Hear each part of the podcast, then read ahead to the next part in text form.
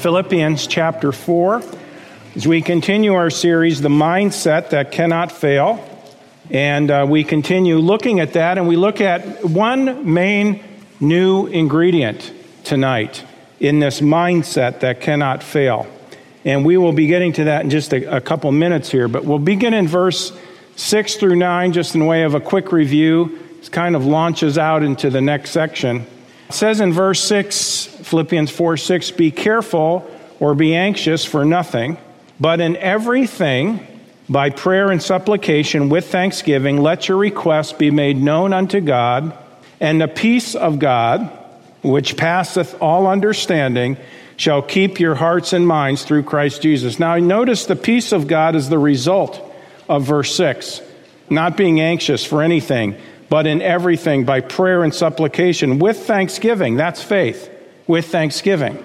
Let your request be made known unto God. Now, why do I say with thanksgiving is faith? Because it's saying, okay, Lord, you have my request. I leave it in your hands. I'm trusting you with it. That's faith. And then in verse 8, it says, finally, brethren, whatsoever things are true, whatsoever things are honest, whatsoever things are just, whatsoever things are pure, whatsoever things are lovely, whatsoever things are of good report, if there be any virtue, and if there be any praise, think on these things. Think deeply on these things is the idea here. It isn't just let them come to mind and let them, let them leave. No, the idea is uh, meditate on them. Keep them, you're thinking about those good things, okay? And it's the good things, folks, that replace the bad things. I personally, you know, people talk about multitasking today. I personally don't believe there is any such thing as multitasking. I've never met anybody who can actually do it. They say women can achieve it better than men can. I don't think women can do it either. Now, you can have many plates spinning at the same time, but you're really not multitasking because your attention is on one thing at a moment. And yes, you may go back and forth, back and forth, back and forth, back and forth. But the minute you leave this to think about that, you've left that. You're not thinking about them both literally at the same time. Do you understand what I'm saying? You're not thinking about them both at the same time. Now, if I'm wrong on that, let me know, but I don't think anybody actually multitasks.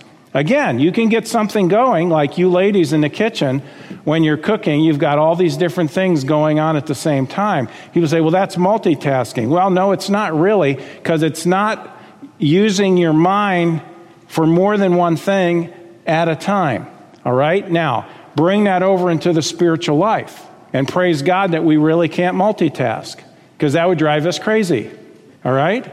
Be anxious for nothing. Be careful for nothing. In other words, there are things that get us anxious, scared, concerned, okay? Many people are going through many things right now. Their mind is focused on some things that are very destructive, that are very harmful. God says instead of thinking about those things, think about these things. It's a mental discipline. It isn't necessarily easy.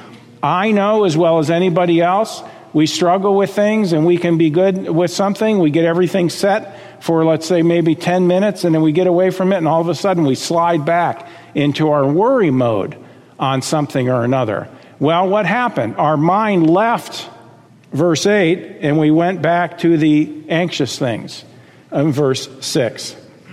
Paul says in verse 9, those things which you have both learned and received and heard and seen. Look at that. Learned, received, heard, and seen in me. Do. And the word there, do, is proso, means practice these things. Make a lifestyle out of them. And the God of peace shall be with you. The peace of God, as we give the request to the Lord, and we do that truly by faith and we leave it with the Lord, God will give us His peace. And then He wants us to not only bring our request before Him to receive His peace, but then also to do the things that are right and that are attributes of both the Lord Jesus Christ and the Word of God.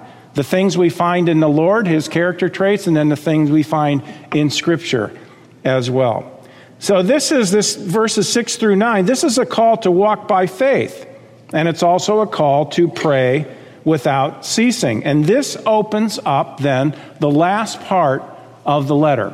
This leads us to the ingredient tonight and that mindset that cannot fail, and I want to spend the rest of the evening on it basically, and it's the issue of contentment. Philippians 4:10 Paul says, "But I rejoice in the Lord greatly that now at the last your care of me hath flourished again, wherein you were also careful, but you lacked opportunity."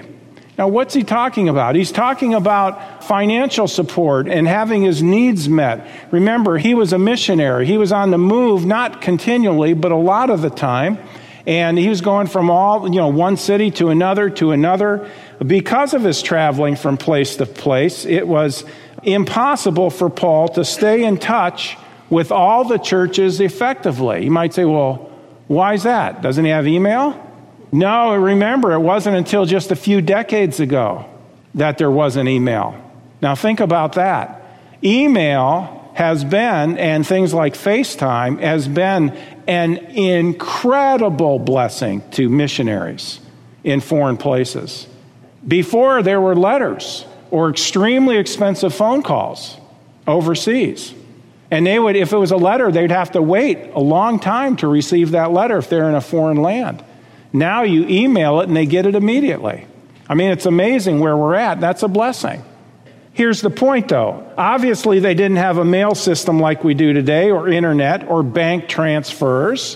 One of our missionaries, they uh, overseas, they asked us if we would consider uh, setting it up with the bank and doing it. And I think it might even go through PayPal. I'm not quite sure the details right now because I didn't set it up. But, anyways, they said the way we were sending it, the government was taking a large amount of it. Now, not the majority of it now, but a substantial amount. I was shocked when I saw it. I didn't know it. So they said, if you can do it this way, we will get more of the money that way. I said, consider it done. Consider it done. They didn't have rapid transportation. Paul did not get in his RV or his minivan or even his sports car and say, okay, you know what? I'm in Thessalonica tonight. I'll be in Philippi. Or I'm in Thessalonica now, I'll be in Philippi tonight. That's not the way it worked. They were either on foot many times, or on horse, or camel, or not camel, well, maybe camel in some instances, on a donkey, and so forth. Things were slow, a lot slower than they are now. You might say, Yeah, I wish it was that way again. Well, number one, what kind of car do you have? If it's nice, you can go back to that and I'll take your car. Okay? I'm just kidding. Here's the point though gifts and support could be, and at times were, lacking. They were lacking. There was just no way to get them support, or, you know, wires got crossed, so to speak, and they were lacking. So this is what verse 10 is about. But then in verse 11, he says this You know what? You know, I've been doing without some things, but Paul gives us verse 11, which is so profound and so powerful, and it's one really we probably should memorize, folks. It says, Not that I speak in respect of want, for I have learned, those are key words, key words. For I have learned in whatsoever state I am, therewith to be content. I know both how to be abased and I know how to abound. Everywhere and in all things I am instructed both to be full and to be hungry, both to abound and to suffer need. He said, I've gone through periods of where I have more than I need, and I go through periods where I come up short, okay? I go through periods when I have more than enough to eat, and I go through periods when I don't have anything to eat. How do you handle that? Well, he says, I've learned. I've learned in whatsoever state I am, therewith to be content. He had to learn contentment, and so do we. And folks, the sooner we start learning it, and I don't know that we'll ever fully learn it, although I think this is something we can achieve, unlike patience or love. We know Scripture says, Oh, no man anything but to love one another. In other words, that is a debt we'll never fully pay. Giving the gospel to the world, that is a debt we'll never fully pay.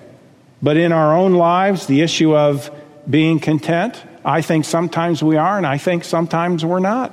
And the times we're not, is a problem because nothing ever good comes from being discontent. Never. Nothing. Okay? There are times when we will not have our circumstances the way we want them. And those of us who have the privilege of living in the United States of America, we are the most affluent country in the world as far as the possibilities for all people, regardless of what they're saying on the news in the last week. It is the land of opportunity. America is the land of opportunity. And it does not matter what color your skin is. How do I know that? Well, because there are those who have a different color skin than me who are extremely successful.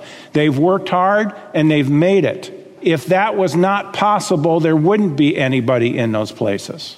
It's the land of opportunity, these wonderful United States that we live in. But here's the point with that, a lot of us have a lot of stuff.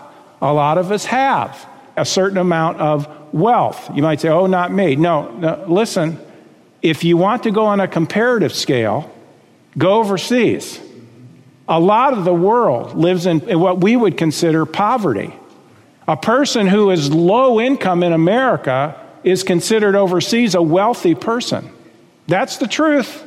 I'm not shaming us, I'm just saying that is the truth. Paul says we need to learn contentment. God says we need to learn contentment. So, in this, we see another aspect of the mindset that cannot fail this issue of contentment. Again, he had to learn it. It didn't come natural, and it doesn't come natural. Paul learned to be content with the situations and the circumstances the Lord put him in. Now, what is contentment? Well, let's focus on that for a little while, okay? Here you go. Let me give you a couple definitions. Contentment is finding sufficiency in what you have that literally is what contentment is finding sufficiency in what you have. So, what do I have? I have what I have. Okay. Be sufficient with that. Find sufficiency in that. Be content with that. In other words, believe in your mind this is enough. What I have is enough. Contentment is not looking beyond what you already have in order to be satisfied. That's the way most people live, though. They're never satisfied. They never have enough. They've got to have the new one. They've got to have this. They've got to have that.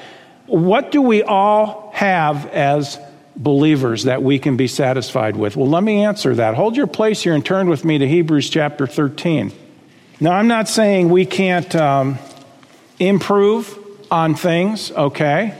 As an example, you may do something to your house to improve it, a home improvement. You know, sometimes things wear out, they should be replaced. Uh, technically, do they have to be? Usually not, depends on what it is. But many times things should be replaced, or it's, a, it's an investment to where if you do sell this thing you're investing in, you're going to be able to get more out of it, and in that sense, get a little further ahead in that regard. There's nothing wrong with that. That's, that's using sound judgment. The issue is can we be satisfied with what we have? Or are we always not happy with it? Can we be satisfied? Hebrews 13, 5, let your conversation, your manner of life, be without covetousness. Notice that covetousness is linked to being discontent the opposite of covetousness and be content with such things as you have. Do you see it in verse 5? Let your conversation be without covetousness and be content with such things as you have. Listen, if I am content with what I have, I'm not going to be coveting more stuff. The coveting problem is over if I'm content with what I have. What do I have? The absolute top best cannot be topped. For he hath said, I will never leave thee nor forsake thee.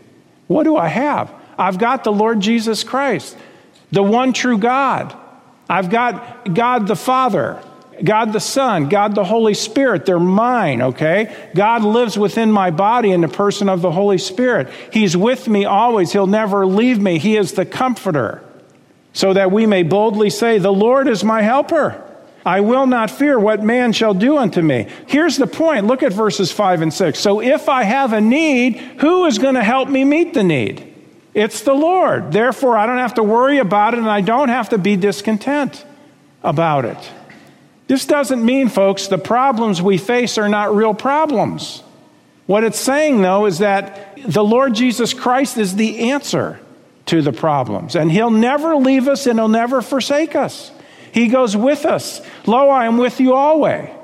So contentment is finding sufficiency in what you have. It's not looking beyond what you already have to be satisfied. And what do we have? We have the Lord, and you can't get any better than that.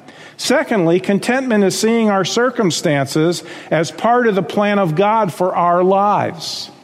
Okay? It is not a bad thing for us to do without at times. It's a good thing. I'd say, it may be good for you, but I don't like it. I'm not saying we necessarily like it, but can we be content? Can we be satisfied with that? Well, we have to do without this. We have to do without that. I can remember when we first came to Minnesota and, and we started the church and, and then we started having children. And uh, we ate on so, so little. Okay, it, we just did. And we didn't think, oh, woe is us. This is a terrible life. We're suffering for Jesus. It just didn't even enter our mind. We just got satisfied with what we had. And my wife, Sue, is a whiz when it comes to how to eat on a budget and live on a budget and be careful with what you buy and all these kind of things and she would cut out coupons listen if you can't make ends meet talk to her as far as those of you have families, okay? She would cut out coupons, and I can remember us going. The time it was the two girls, Laura, you weren't born yet. I can remember going and going to the grocery store. We would go to Cashwise on the west side, and she would end up, I don't know how she did it, through the coupons and the sales and this and that, she would end up to where they're giving her money. Now, figure it out. You can do it. There's ways to do it. And by the way, it was all legal. But here's the point we can get by on a lot less than we get by on. And when people moan and groan about how hard life is, these are the same people that line up 10 cars deep at Starbucks to get their Starbucks. Now, what is coffee? $2.50, $3 for a cup at Starbucks, something like that, I think. Can anybody help me on that? What is it? Four bucks a day? You make a habit of it, $4 a day, four times a day, that's $120 in a month for something that you just take in and it goes out. And I mean, shouldn't have said that, but anyways, you get the idea. Listen, makes no sense. So let's not whine about what we don't have if we're doing Starbucks. Now, listen, if you can afford Starbucks and you do that, that's totally fine. I'm not saying, you know, feel guilty about it. The point, though, is this contentment. If all of a sudden that was stopped, how would it affect your attitude as a Christian? Listen, if that brings us into despair and depression, we have serious problems. Because that's nothing compared to what some people are dealing with. Okay? It's nothing. Contentment, though, is seeing our circumstances as part of God's plan for our lives. Something happens, maybe a tragedy, maybe something gets taken away, this thing, that thing. Can we say, Lord, you know what? You're in control. I'm not going to worry about it. I'm not going to get down about it. I'm not going to complain about it. And we all do, but we shouldn't do it, folks. It's a sin to complain. Bible says in chapter 2, do all things without murmurings and disputings. And why sometimes do we do that? You know why? We're not content. We're not content. I don't like this. I can't do this thing. Well, wait a minute. Do you need that? Well, no, but it's part of my life. I enjoy it. You need to live overseas for a while in a third world country, even just a week. Changes perspective. Again, seeing our circumstances as part of the plan of God for our lives. It doesn't mean that we cannot pray for our circumstances or for something to be different, or pray for a need or deliverance from a problem. There's nothing wrong with that. But we continue to serve the Lord with a right attitude, regardless on whether the circumstances change or not. We continue to serve the Lord with a right attitude. Say, that's challenging. It is challenging. But it is right. It is biblical. That is the challenge before us. And by the way, this touches on three very important characteristics of God Himself. The first one is this the Lord is all wise and all knowing. He knows the future as well as the past. And when something comes into our life that is taken away from us or an expectation that falls through the cracks, He knew it. He either allowed it or caused it to happen. And we ought to be able to handle that. Psalm 32 in verse 8, it says this I will, is the Lord speaking. I will instruct thee and teach thee in the way which thou shalt go. I will guide thee with mine eye. Wait a minute. God has eternal eyes. God sees the end from the beginning. Some of the news channels, they've got the eye in the sky helicopter and they can see things and they can, you know, they get the big picture from above. God sees everything all at one time, and He says, You need to trust me. I will instruct you, I will guide you with my eyes. Hey, guess what? He's got perfect vision, and He doesn't make any mistakes. And so I can trust Him. I can trust Him. He is all wise and all knowing. Also, under this, and I've already touched on it, the Lord makes no mistakes. He makes no mistakes. I'll say it once more. He makes no mistakes. Well, wait a minute. You know, we, we don't have anything to eat. We're short this week for groceries and all that, and, and we're eating like oatmeal three times a day. Um, now, Arnie, don't you run over there, okay? we're eating oatmeal three times a day. I thought you said, I thought the Bible teaches that the Lord will meet our needs. Now, listen tonight, listen to this. Doesn't He promise to meet our needs? Yes, He does. But you know what? Sometimes our needs are different than what we think. Doing without a meal here or there, or doing without this new thing. Maybe everybody's getting a new this or a new that. Doing without that. You might say, Oh, I'm, I'm bummed out. Everybody else gets that. God, why are you being unfair with me? He's not making any mistakes because what we need may be an attitude change. What we need may be a bump in our spiritual growth. And he considers that of greater value than getting off of oatmeal three times a day.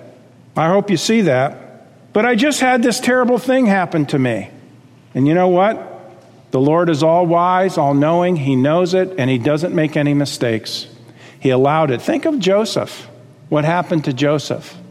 God didn't make a mistake. Joseph gave testimony afterwards. You know what? To the brothers, you meant it to me for bad. God used it for good. God was in control, and He still is, folks. He hasn't lost it. You know, we prayed about this man who got laid off from work, or he got let go, laid off. Listen, that's a hard thing, especially for a man. That's a hard thing. You know what? Lord's going to take care of you. Might say, well, but we've got bills. The bills are mounting up. What are we going to do? God is going to provide your needs. What are your needs? They're different things at different times, but He's in control and we can trust Him. Okay? Here's one you know, we just got done with um, what would be considered school year and schools graduating and this and that. I can remember every year when I was in Bible college, I wasn't aware that there was such a thing as this, but there was. Now, I went to a large Bible college. We had 1,400 students at one point. It was the, at the time, it was the largest Bible college in the world, for a couple years anyway. But I remember this, uh, this weird thing took place in the spring. Weird. All of a sudden, it seemed like every time we had chapel, which was every day, by the way, starting at a certain point in usually in April, it would start. It seemed like every day there was another engagement being announced, another engagement. Now, I'm not saying some of those were not God ordained. I hope all of them were God ordained. What I'm saying is this you know what happens? There can sometimes come in the lives of college students and seniors the senior panic the senior panic. I am graduating and I am not engaged, and it doesn't look like I'm getting married anytime soon. And what that can do, instead of trusting the Lord, that can cause somebody to make a grave mistake and settle for less than what God had for them. Can you be content? Can we be content with doing without until God provides it? We have to learn it. Paul said, I have learned in whatsoever state I am to be content. I'm not saying that's an easy thing. I'm just saying this is reality. And if we become contented people, that's going to go a long way to having a mindset that will not fail as we live the Christian life. The Lord knows what happened, and He will not abandon us. One pastor said this everything that happens to us happens for us. Everything that happens to us happens for us. You know what? That's a God of love and control right there. Which leads us to our third subpoint here. The Lord loves us. The Lord loves us. He absolutely does. Everything God does or allows in our lives is rooted in His love for us. He is our Father, and He's a perfect Father, and He has a passionate love for His children. Jeremiah chapter 31, in verse 3, Jeremiah 31, verse 3, it says, The Lord hath appeared of old time unto me, saying, Yea, I have loved thee. Look at this with an everlasting love. Now, wait a minute. We talk about everlasting life. What is that? Well, it's life that never ends. Goes on and on and on. It never stops. Does it ever stop for any reason? No, it never stops for any reason. Okay, guess what? There's everlasting life and there's also everlasting love. God loves us always, whether we do good, whether we do bad. He loves us. Doesn't mean he approves of the bad, okay? Listen, uh, God is a God of love. He's also a God of the broken heart. We have a broken-hearted God. How do I know that? Because the Bible says we can grieve him. We can grieve the Holy Spirit. But he loves us. Romans 8:28 we know that all things work together for good to them that love God, to them who are the called according to his purpose. Here it is, folks. If there are bad circumstances in your life that are not your responsibility to change, then just let God have them and be content. Be content. Be content. I can remember when we, uh, our first, uh, or actually it was our second year of marriage, we moved to Orange Park, Florida to uh, start a ministry there. And uh, we had heard that that was the, at the time, it was the fastest growing area in Florida. So we thought, well, that's a good place to go, Clay County. And so we moved there. Neither of us had jobs, but we, we moved there and started looking for work. And uh, Sue got a job first. And what I did is I just, now back then you didn't apply online because there was no online. There were no personal computers, as far as I know. Anyway, I didn't have one, I can tell you that. Most people didn't. And so you went in, and I, I love this. This is old school, but you know what? it's the best school. You go to places and you apply for a job in person. Amen. You know why? Because it's character driven, not black and white text. It's character driven. And I can remember going from one place to another, to another, to another, to another. And every application, every application I filled out, they may say, and they may say, we don't have any openings at all. And now, what do you do with those? You know, a lot of people say, well, they don't have any openings, no reason to go back there. Why? Why not go back there? Maybe they're testing you to see is this person persistent? Do they have a don't quit attitude? How do you know that? Why don't you do this? Go back in a week. Now, I don't know if you can still do that in a lot of places, but go back in a week and say, and this is what I did. There are certain places that I thought, you know what, I would like to work here. One of the places I always wanted to work, believe it or not, was a hardware store. I don't know why. Something intrigued me about a hardware store. And so um, I know some of our uh, students have worked at Handymans downtown. But anyway, um, I went there and I applied. And I went back. I think I went back two or three times, and they said, We really appreciate your attitude, but we honestly, we don't have any openings here. Well, I ended up getting a job someplace else. But you just don't quit. You look for God to open the door and you trust Him. You trust Him. And does that cause you to have more faith? Yeah. Why? Because you're not, you've got a need. But guess what? We didn't run out of food. We didn't go hungry. Sue got a job before I did, but I kept pursuing. A couple days later, I got a job. And, uh, now, none of you would probably want the job that I got. It was working for a pest control company. Florida is full of bugs, by the way. If you don't know that, it is. And uh, there are two homes homes that have pest control and those who are infested. Okay, it's usually the way it is. That may be an exaggeration, but, but anyways, here's the point. I talked to them. I wasn't, and I had done some pest control at another job earlier, but it was spraying lawns.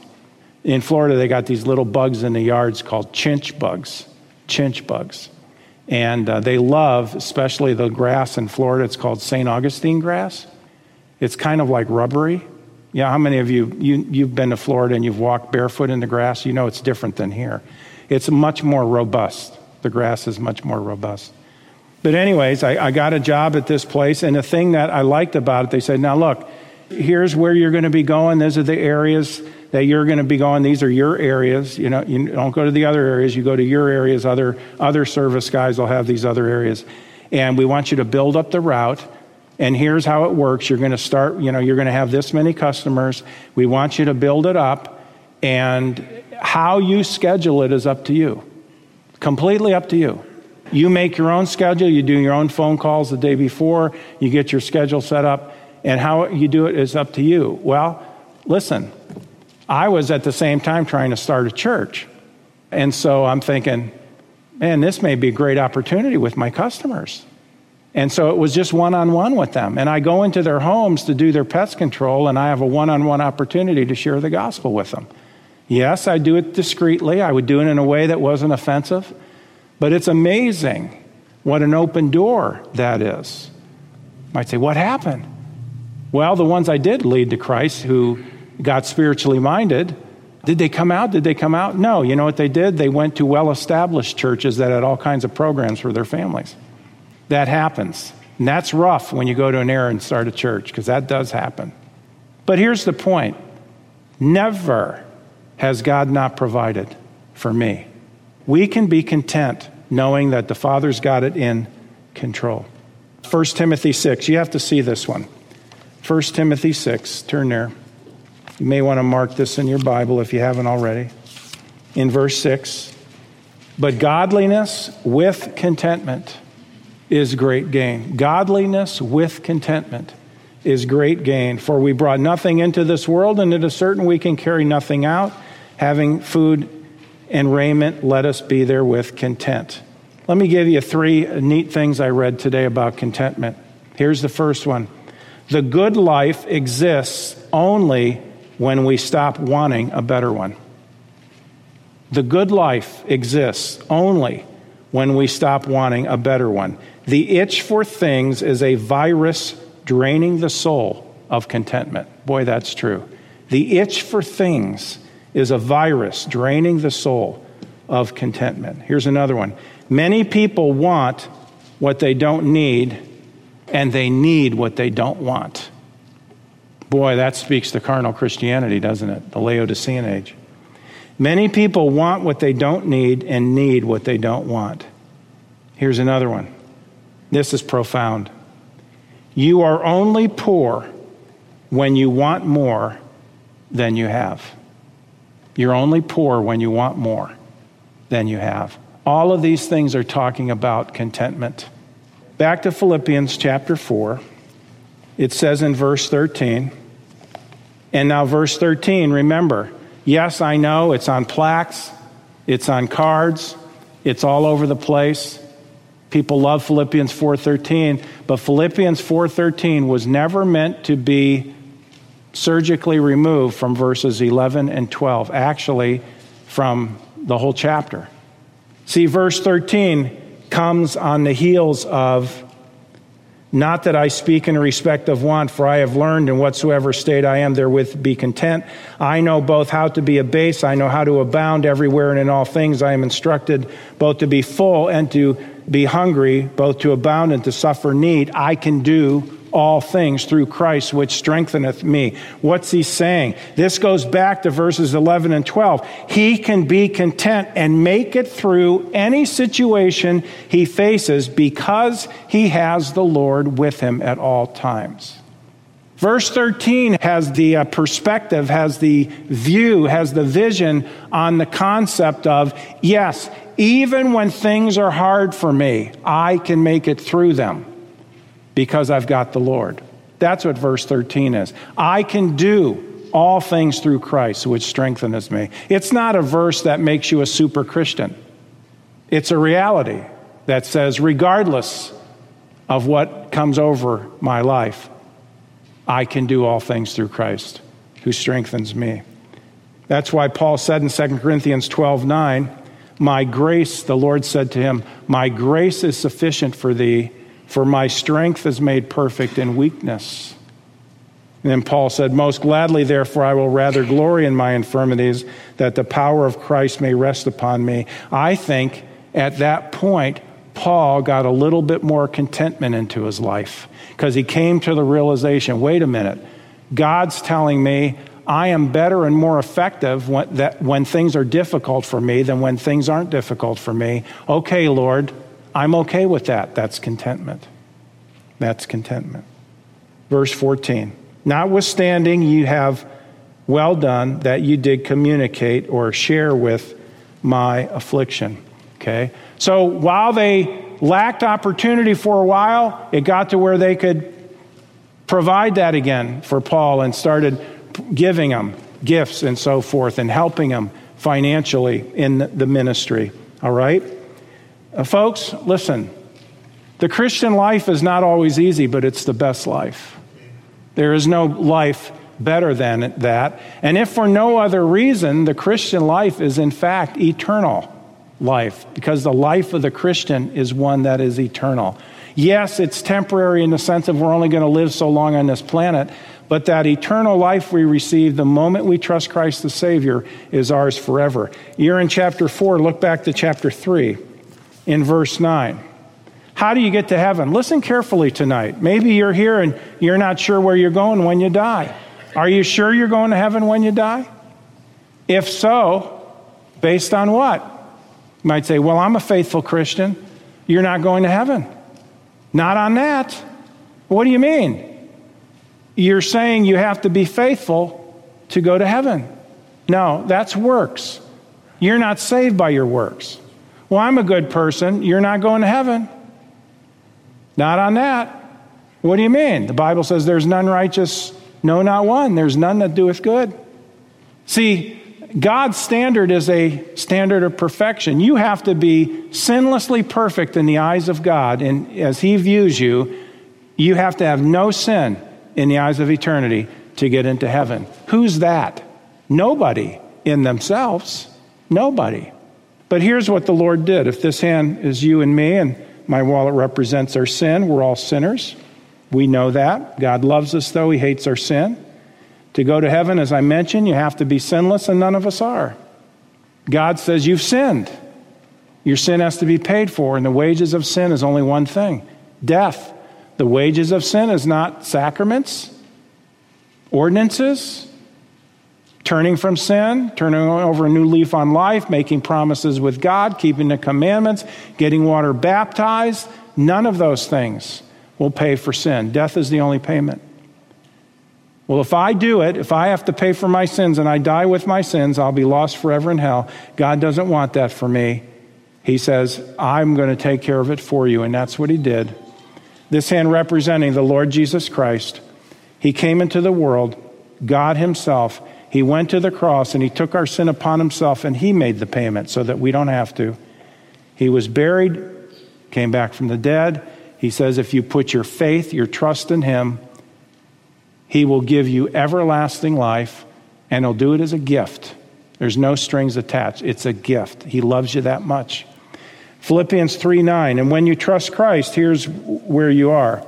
And be found in him, not having my own righteousness, which is of the law, but that which is through, you notice how you get the righteousness of God? That which is through faith of Christ, the righteousness which is of God by faith. When you believe, when you trust in Jesus Christ, you are found in him. He gives you his righteousness. Not human works, that, won't, that our righteousness is of no value. His righteousness is of infinite value. So I urge you to trust Jesus Christ if you've never done that. Would you do that if you never have? Well, friends, that concludes this edition of Voice of Assurance. Thanks so much for listening, and would you share this ministry with a friend? To contact us or learn more about our ministry, please visit www.northlandchurch.com your prayers and support for this ministry are greatly appreciated. Thank you so much, and God bless you.